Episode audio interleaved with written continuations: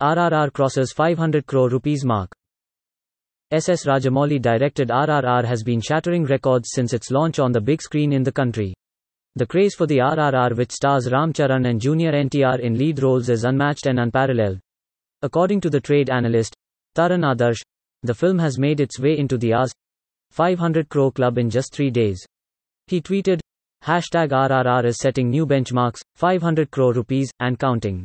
Worldwide GBOC asterisk opening weekend biz. Extraordinary Monday on the cards. Hashtag SS Rajamouli brings back the glory of Indian cinema. Note. Non-holiday release. Pandemic era. The film on the very first day of its launch became the highest opener ever in the history of Indian cinema as it earned 223 crore rupees worldwide. The previous record was held by Bahubali 2 Feet directed by SS Rajamouli. It earned Rs. 217 crore on its first day. The film was launched on March 25 and it is claimed to be one of the biggest films made in the history of Indian cinema.